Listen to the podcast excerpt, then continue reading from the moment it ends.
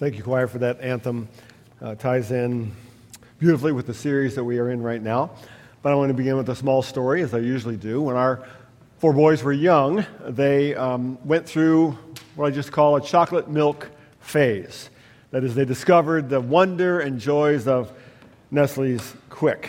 And I brought some here today just so you can envision the little story I'm going to tell. So pardon me while I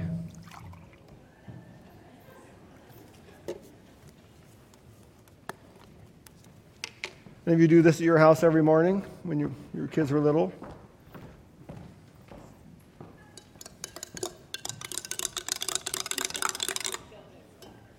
A little bit more.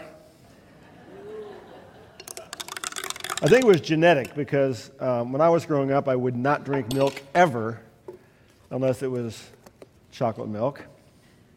I still don't drink it unless it's chocolate milk. Mm, not quite chocolatey enough. But our guys eventually learned to mix it themselves. You know, when they got old enough, they would go in and get their own milk. In fact, they liked chocolate milk so much, we had to establish parental limits around the tree of the knowledge of chocolate milk. Uh, one, our limit was one glass of chocolate milk per boy per morning. So one morning, I was in my office early in the morning, like I usually am, and um, one of our sons, who was about four years old at the time, and he was one who particularly liked chocolate milk, uh, he came into my office and I said, Hey, buddy, uh, what do you need? And he said, Daddy, can I have some chocolate milk? And I looked at him and I could clearly see the remnants of a chocolate milk mustache on his face. So I said, uh, Have you already had a glass of chocolate milk? And he paused just for a moment. And then he said, No. And I realized in that moment that my little four year old son was a sinner. We're in a series now called The Gospel in Genesis, and we left off, as you remember, a couple weeks ago, uh, at the end of Genesis 2, uh, with God creating a helper suitable for Adam, a woman. Uh, one who was like him, equal to him, but opposite him, different from him, and how throughout Scripture, marriage is a picture, a beautiful picture of God's covenant love for his people. And last week we took a little break from our series um, for our Good Design weekend, and we heard from a woman named Rachel Gilson, uh, who shared her story with us. A beautiful story of God's design for marriage and the, the power of the gospel in someone's life. Um, now, for most of us, I, I think uh, that message and even the whole day, the Good Design uh, Summit, was just a bit uncomfortable. You can just nod your head if you agree. Just a bit uncomfortable, a little bit stretching. How a young woman with no church or spiritual background who experienced same sex attraction came to faith in Jesus and eventually allowed him to be Lord of her life. And she didn't tell all her story, but she eventually married a man. And They have a nine year old daughter. And the rest of her story is just as beautiful as the first part of her story. But it was a little bit uncomfortable. Beautiful and powerful because her story and the whole Good Design Summit challenged us to live in the, in the space between grace and truth. The Gospel of John tells us Jesus came, the Word became flesh, full of grace and truth. And it strikes me, as I thought about that whole weekend, later um, on Sunday evening and on into this past week, that it's much easier for us to live either on the grace side of things or on the truth side of things. If we live just on the grace side of things, we say to each other, well, you're okay, I'm okay, everything's okay. And if we live just on the truth side of things, we say, I'm right, you're wrong. It's far more difficult to live with both grace and truth. Yet, as followers of Jesus, that's exactly what we're called to do. And I think the whole Good Design Weekend was about that. And by the way, we have recordings of those sessions. If you weren't able to attend in the afternoon, we have recordings of those sessions, session by session, now um, on our uh, website. You can get there by going to chapelstreet.church slash good design, and you can fill in and listen to all those uh, sessions and even the question times afterward. Now, having said that, today we come to what is perhaps other than the incarnation, death, and resurrection of Jesus, the most dramatic story, I think, in the whole Bible. And there are lots of dramatic stories in the Bible. This is an ancient story, and yet a very contemporary story. We're going to be in Genesis chapter 3 today. First 13 verses. Let me read these for you. We'll be, put them on the screens, and you can follow along in your own Bibles as well. Genesis chapter 3, beginning in verse 1. Now the serpent was more crafty than any of the wild animals the Lord God had made. Now let me stop there just for a moment. Um, who or what is the serpent? Now, my guess is most of us here today assume that the serpent is some sort of representation of Satan. Now, in some mysterious way, maybe Satan um, takes the form of a serpent, or sort of he inhabits a created being that's a serpent. Bible doesn't fully explain exactly how this happens, but we do know in the book of Revelation, right at the end of the Bible, the serpent is identified as Satan. Uh, so the question is, who or what is Satan then? The classic Orthodox view, in case uh, you have not studied this, is that Satan, and by the way, that name means the adversary or the opposer, uh, was created by God as a supernatural being, an angel, but who rebelled against God, uh, thought himself to be as great as or greater than God, was cast out of heaven. You can read about that, Isaiah chapter 14, verse 12, and set himself against God as an adversary one who opposes God, as God's enemy. And he's referred to throughout Scripture with different names, like the liar, the deceiver, and the destroyer. So we can assume at this point in Genesis 3 that that's who we're talking about here. Satan, in some sense, has inhabited or has taken the form of a serpent. He said to the woman, Did God really say, You must not eat from any tree in the garden? The woman said to the serpent, We may eat from the trees in the garden, but God did say, You must not eat from the tree that is in the middle of the garden, and you must not touch it, or you will die. You will not certainly die, the serpent said to the woman. For God knows that when you eat from it, your eyes will be opened, and you will be like God, knowing good and evil. When the woman saw that the fruit of the tree was good for food and pleasing to the eye, and also desirable for gaining wisdom, she took some and ate it. She also gave some to her husband who was with her. I want you to notice that, who was with her. We'll come back to that. And he ate it. Then the eyes of both of them were opened, and they realized they were naked. So they sewed fig leaves together and made coverings for themselves. Then the man and his wife heard the sound of the Lord God as he was walking in the garden in the cool of the day, and they hid from the Lord God among the trees of the garden. But the Lord God called to the man, Where are you? And he answered, I heard you in the garden, and I was afraid because I was naked, so I hid. And he said, Who told you that you were naked? Have you eaten from the tree that I commanded you not to eat from? The man said, The woman you put here with me, she gave me some fruit from the tree, and I ate it. Then the Lord God said to the woman, What is this you have done? The woman said, The serpent deceived me, and I ate. We're going to look at three things this morning the deception of the serpent, the decision of sin, and the question of God. Let's begin with first the deception of the serpent. One of the most popular uh, television shows, television events of our culture is the Super Bowl. Uh, many of you may have watched a few weeks ago uh, the Super Bowl. We did at home. And every year, the Super Bowl is watched not only for the football game, which, by the way, the Bears have only participated in twice in 57 years. We have a lot to look forward to as Bears fans, I think. Can't possibly go another 57 years, can they? And advertisers now pay, did you know this? $7 million for 30 seconds for the privilege of trying to convince us to buy their products. Now, advertising has been around for a long time. We all know that. Uh, and advertisers, we all know, will go to great lengths, sometimes even to stretch the truth or obscure the truth to get us to buy what they're selling. Consider a few ads from decades ago. Here's one. Can you read that? It says, More doctors smoke camels than any other cigarette. How about this one? Gee, Dad, you get the best of everything, even Marlboro. Now, here's another strange ad. Can you see this? This is an ad for asthma cigarettes for the temporary relief of paroxysms of asthma. How about this one for soft drinks?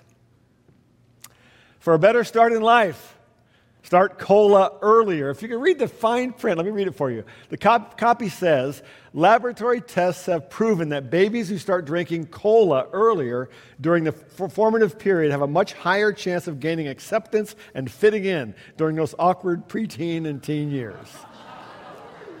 laboratory tests have proven that. Now, just one more. why we have the youngest customers in the business. The fine print here actually encourages moms to put 7 Up in their baby's milk. Back to Genesis 3 for just a moment.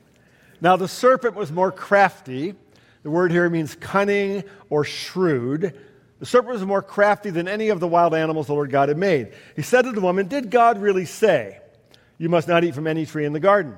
The woman said to the serpent, We may eat uh, fruit from the trees in the garden, but God did say, You must not eat fruit from the tree that, that is in the middle of the garden. You must not touch it, or you will die. You will not certainly die, the serpent said to the woman.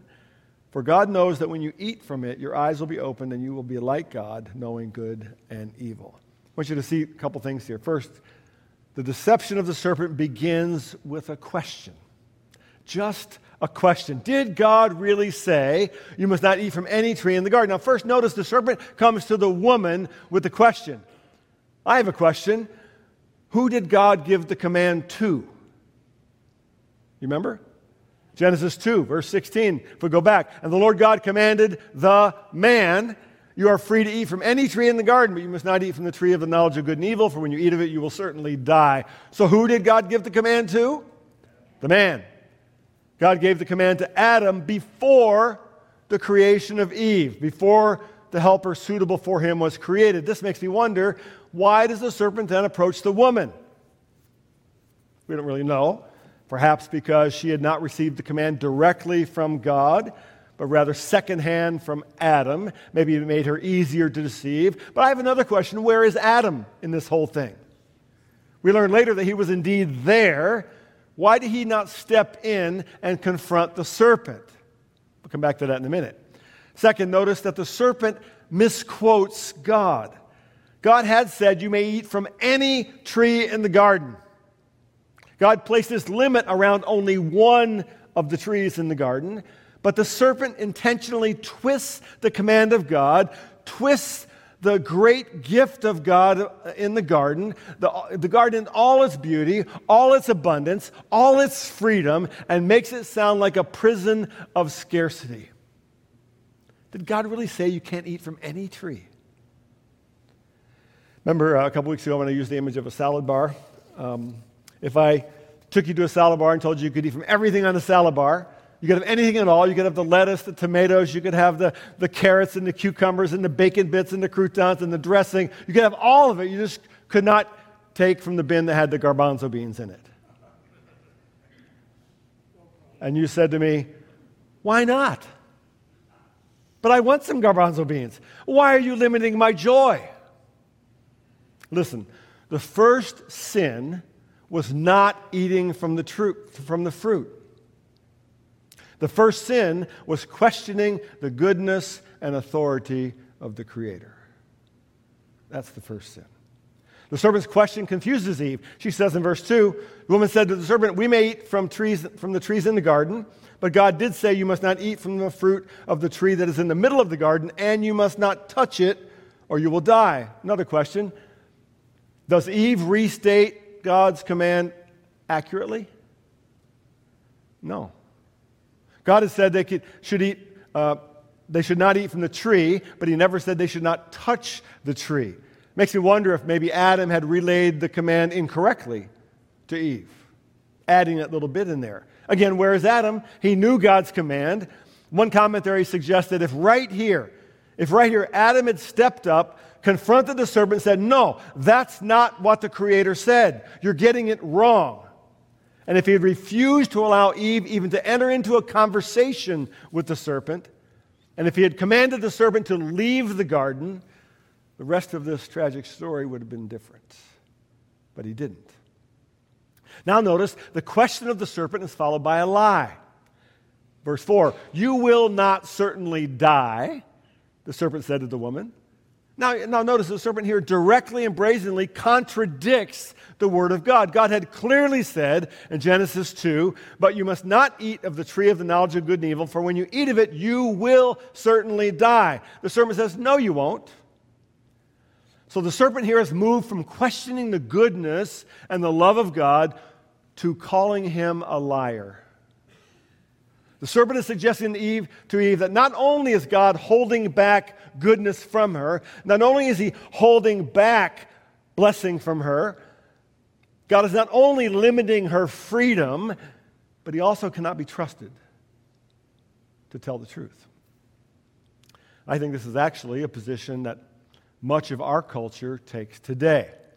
For example, God says marriage is one woman and one man in a covenant relationship for life. Our culture says, no, no, no, no, no. God couldn't possibly mean that. What he really means is dot, dot, dot. Or Jesus said, I am the way, the truth, and the life. No one comes to the Father but by me. Our culture says, no, no, no. You're misunderstanding. Jesus couldn't possibly have meant that. He meant he is one of many ways to God.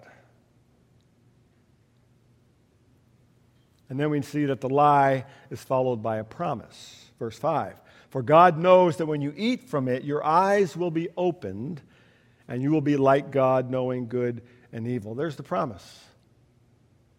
Your eyes will be opened, and you will be like God. I wonder if that sounds familiar to you.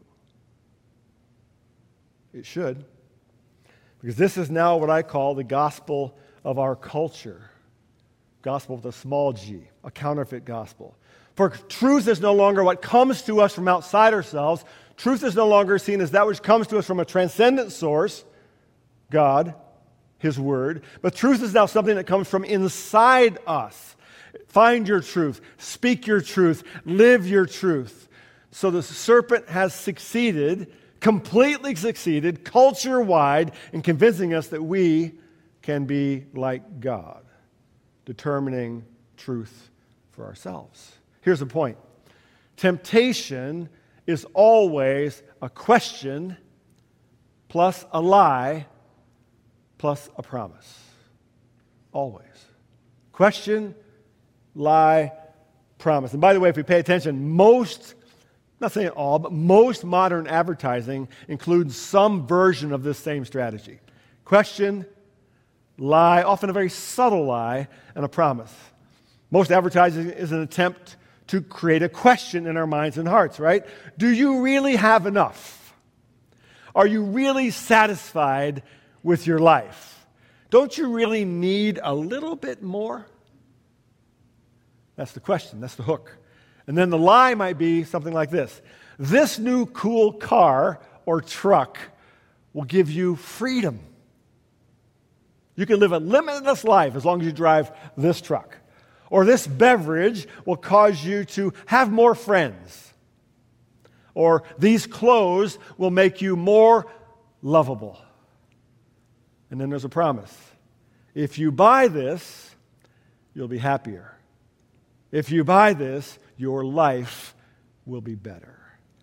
I think we see and hear this strategy so often that we no longer even recognize it. We no longer even see it when it's working on us. It's the oldest form of temptation in the book the deception of the serpent. Secondly, we see here the decision of sin. The decision of sin. Now, go back to the chocolate milk story.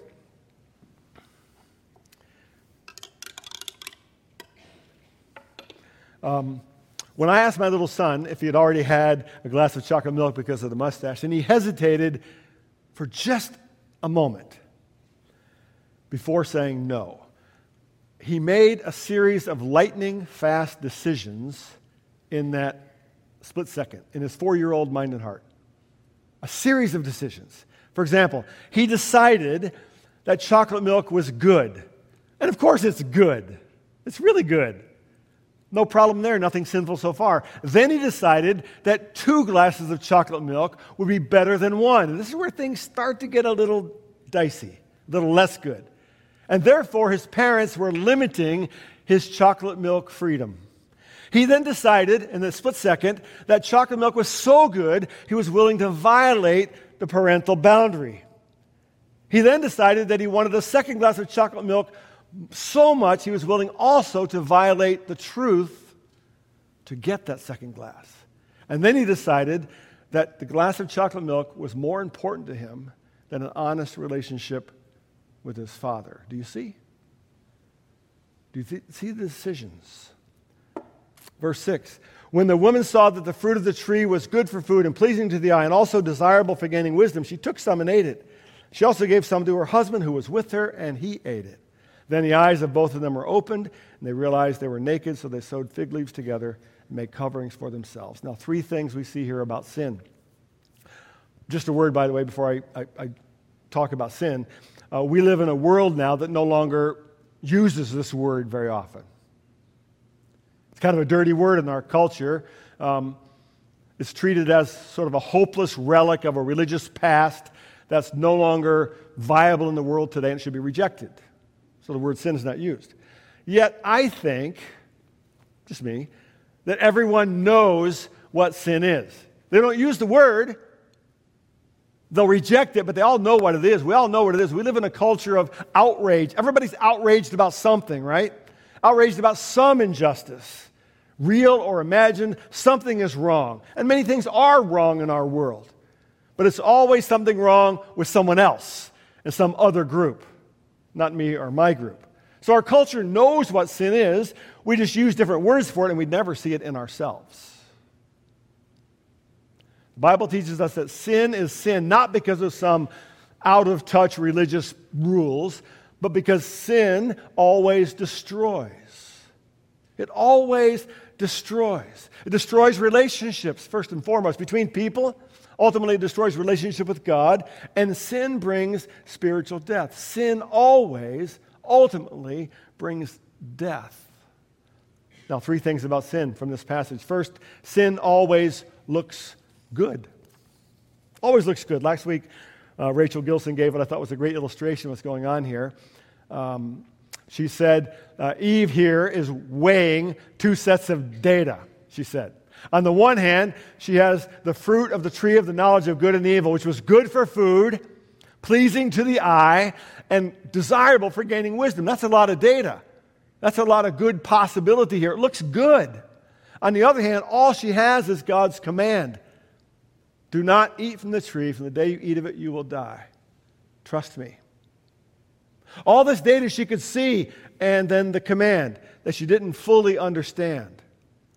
See, Satan never tempts us with something that looks bad or destructive. Never. He's too smart for that. I once met with a man who was in the middle of an extramarital affair that was destroying his marriage and destroying his family. He looked at me, and this is what he said. He said, But she, talking about the other woman, makes me happy. God wants me to be happy, right? Time out. Deception of the serpent, the lie, the promise. And sin always looks good. Secondly, sin is always a decision. I mentioned this already, but it's always a, a, decision. Uh, actually, usually a series of decisions, what I might call micro decisions. They, meaning both Adam and Eve, decided first of all, to enter into a conversation with the serpent. They didn't have to do that, but they did. They entered into a, com- a, conversation. They decided to allow the serpent to distort the command of God without correcting the serpent. They decided to allow the serpent to question the goodness of God. They decided to trust the lie of the serpent over the command of God. Then they decided to eat the fruit. Sin's always a decision. Thirdly, sin always brings shame. Do you remember how chapter 2 ended a couple of weeks ago? Genesis 2:25, Adam and his wife were both naked and they felt no shame.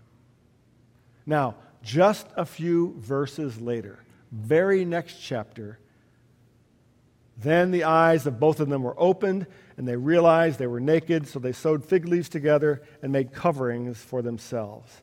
Notice their eyes were now indeed opened, but not to find great wisdom, not to discover that they were like God, but to realize for the first time ever they were naked. And notice what Adam and Eve do they make coverings for themselves and they hide. They hide from each other and they hide from God. Why? Shame. Shame. That leads me, thirdly, to the question of God the question of God. Way back um, in 1979 80, I, I experienced a, uh, a, call to ministry Uh, and so I decided I needed to start that process, so I decided to go to Taylor University for a second undergrad degree in Bible literature. And that was before I made the decision to go to seminary, but it was, it was uh, instrumental in helping me make that decision a couple years later. Uh, one of the first classes I had at Taylor was called Foundations of Christian Education. It was led by a professor who eventually became a key mentor of mine for a couple of years at that time. On the very first day of class, as I recall, before saying or teaching anything, the professor went to the blackboard Remember blackboards? And he took a piece of chalk and he wrote in big block letters, Jesus is not the answer. And he just left it there. Didn't say a word, just wrote it on the board. And immediately you could feel tension fill the room because the classroom was filled with young students who all believed in Jesus, all were trying to follow Jesus. It was a time when there was a bumper sticker popular among Christians saying, Jesus is the answer. And he wrote, Jesus is not the answer.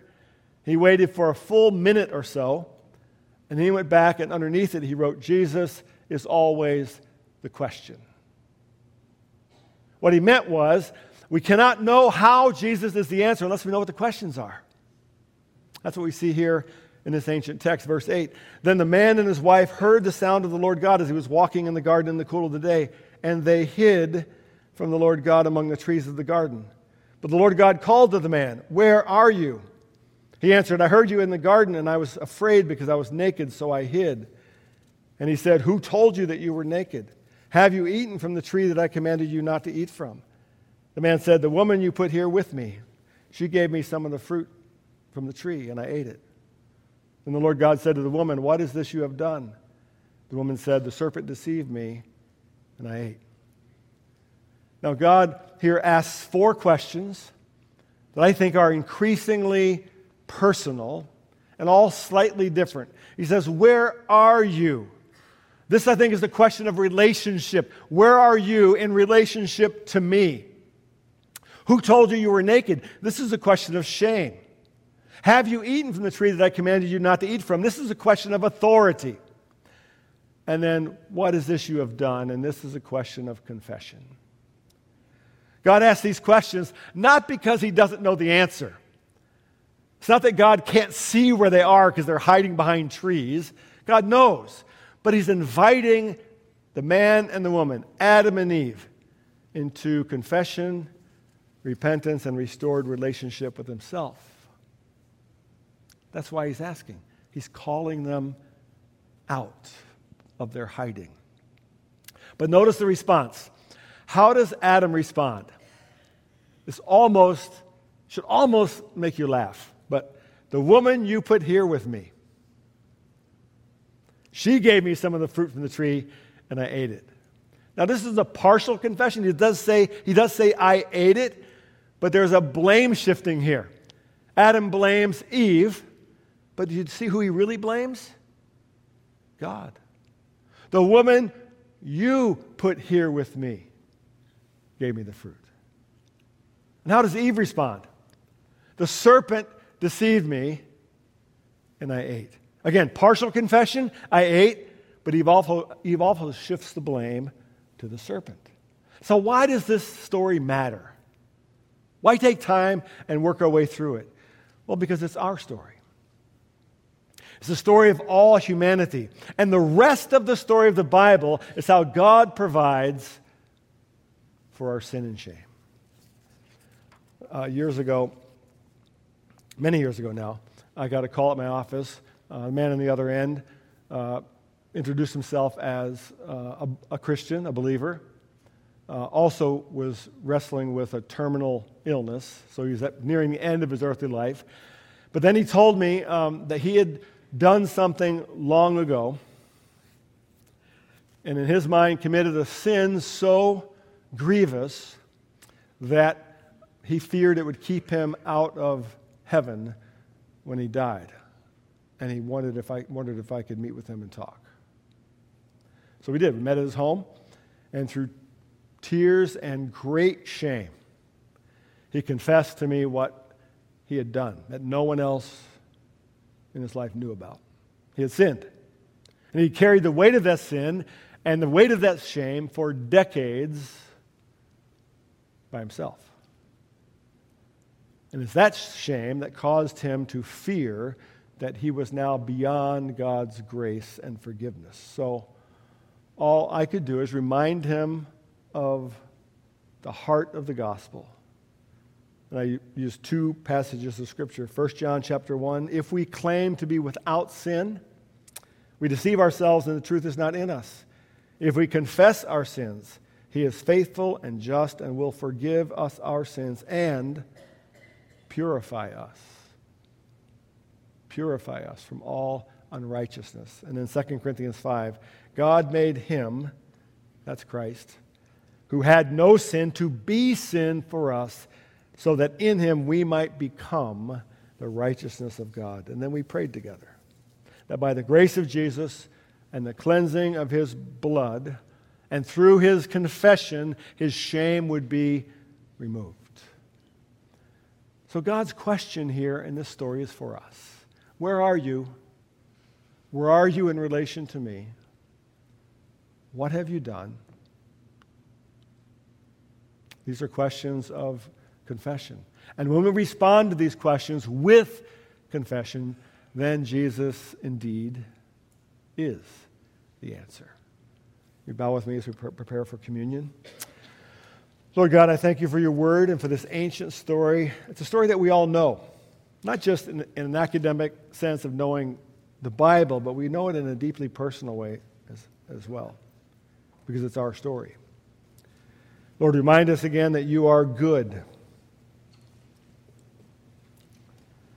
but that we do have a great spiritual enemy who seeks to deceive and destroy. Teach us to recognize the lies that confuse and tempt. Teach us to trust the truth of your word, and when we fall, teach us to come to you in confession and repentance that we may be restored by your grace, your overwhelming, undeserved, and unending grace. In Jesus' name we pray. Amen. We come now to the Lord's table. And let me just say that this table with its bread and cup doesn't belong to Chapel Street Church. It belongs to the Lord. So if you're visiting with us today, maybe you've only been here a few Sundays, you're welcome to share with us the bread and cup if you put your faith in Jesus. Please notice as we pass out the trays, there are two cups stacked together in each slot. Take both cups and just hold them until everybody is received, and I'll lead us through the remembrance of the Lord's table. Let's bow in prayer. Lord, we thank you for this moment that comes when we come to your table with these tangible symbols of bread and cup.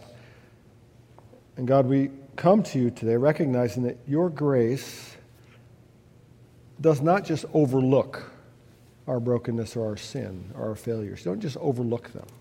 Your grace confronts, your grace forgives, your grace removes and cleanses. It's a different thing. So help us today to come to this table, these elements, with all that we are, with our doubts, with our failures, with our confusion, with our pain, and with our guilt and shame. All of it we lay before you so your grace can prove once again to be greater than all of that. We thank you for your love in Jesus' name. Amen. Then on the same night he was betrayed, the Lord Jesus took bread and blessed it and broke it and gave it to his followers with these words Take and eat. This is my body given for you. Do this in remembrance of him.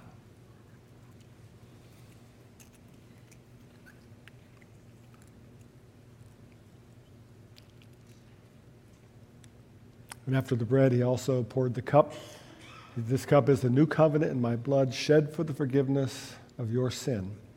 The Apostle Paul reminds us that each time we drink from this cup, we proclaim the Lord's death until he comes again. Do this in remembrance of him.